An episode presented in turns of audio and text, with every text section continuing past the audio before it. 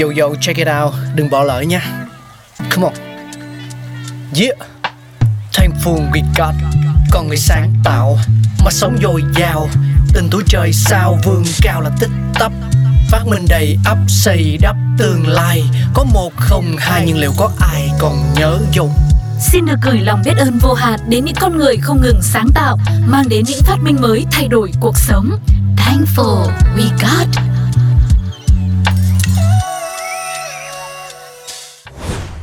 Gương kia ngự ở trên tường, nói cho ta biết ai làm ra ngươi. Sugar xin được chào đón quý vị đã đến với Thankful We Got và hôm nay mình sẽ cùng nhau khám phá xem gương soi đã có mặt từ bao giờ trên trái đất này và ai là người tạo ra nó. Có khá nhiều ý kiến cho rằng người Trung Quốc đã phát minh ra gương soi, tuy nhiên theo các chứng cứ tìm thấy thì đây có vẻ như không phải thông tin chính xác.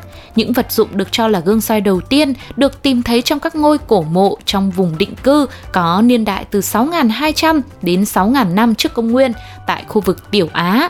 Người ta tìm thấy những chiếc gương soi đầu tiên thuộc thời đồ đá mới tại vùng Katahoyuk, khu vực khai quật hiện nay thuộc nghĩa trang vùng Konya, phía nam Thổ Nhĩ Kỳ.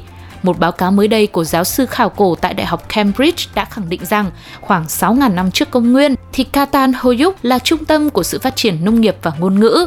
Các dự đoán cho rằng đây là điểm xuất phát đầu tiên trong lịch sử gương soi nhân tạo. Hình thái hết sức sơ khai của chiếc gương có lẽ là một mặt hồ nước yên tĩnh, mặt đá bóng nhoáng hoặc nước trong các thùng chứa.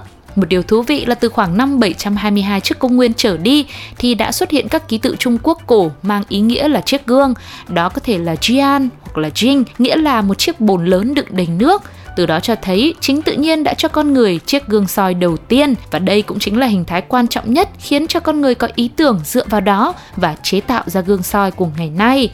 Tiếp sau đó, khi khai quật ở Konya, những chiếc gương đầu tiên được chế tạo bằng cách đánh bóng obsidian, thủy tinh núi lửa, đá vỏ chai, có bề mặt phản chiếu hình tròn hoặc hình nón đã được tìm thấy. Tuy những chiếc gương này có bề mặt phản chiếu hơi lồi lõm, nhưng vẫn được đánh bóng có chủ đích và đường kính của mỗi chiếc gương rơi vào khoảng 9 cm, phản chiếu hình ảnh khá tốt. Theo các nhà địa chất, Tiểu Á là khu vực có nhiều khoáng sản corundum và thủy tinh núi lửa, còn corundum là một loại bột mài và đánh bóng vật liệu từ tự nhiên, có thể dễ dàng đánh bóng các dạng khoáng sản khác. Các vật thể chế tạo từ thủy tinh núi lửa cũng được mang đi từ Tiểu Á đến những nơi khác nhau.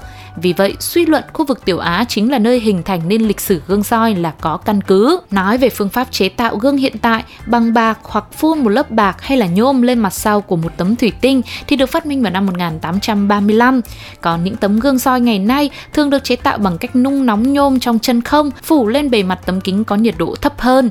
Kỹ thuật chế tác hiện đại này đã chính thức đưa gương kính không chỉ trở thành một vật dụng không thể thiếu với mỗi gia đình, với đời sống con người mà còn trong nhiều nghiên cứu khoa học. Và đó là lịch sử của chiếc gương soi mà hầu như trong gia đình nào cũng có một đến hai chiếc. Mong rằng đây cũng là một thông tin thú vị và có ích dành tặng đến cho quý vị nhé. Còn bây giờ thì Sugar xin chào và hẹn gặp lại. Bye bye.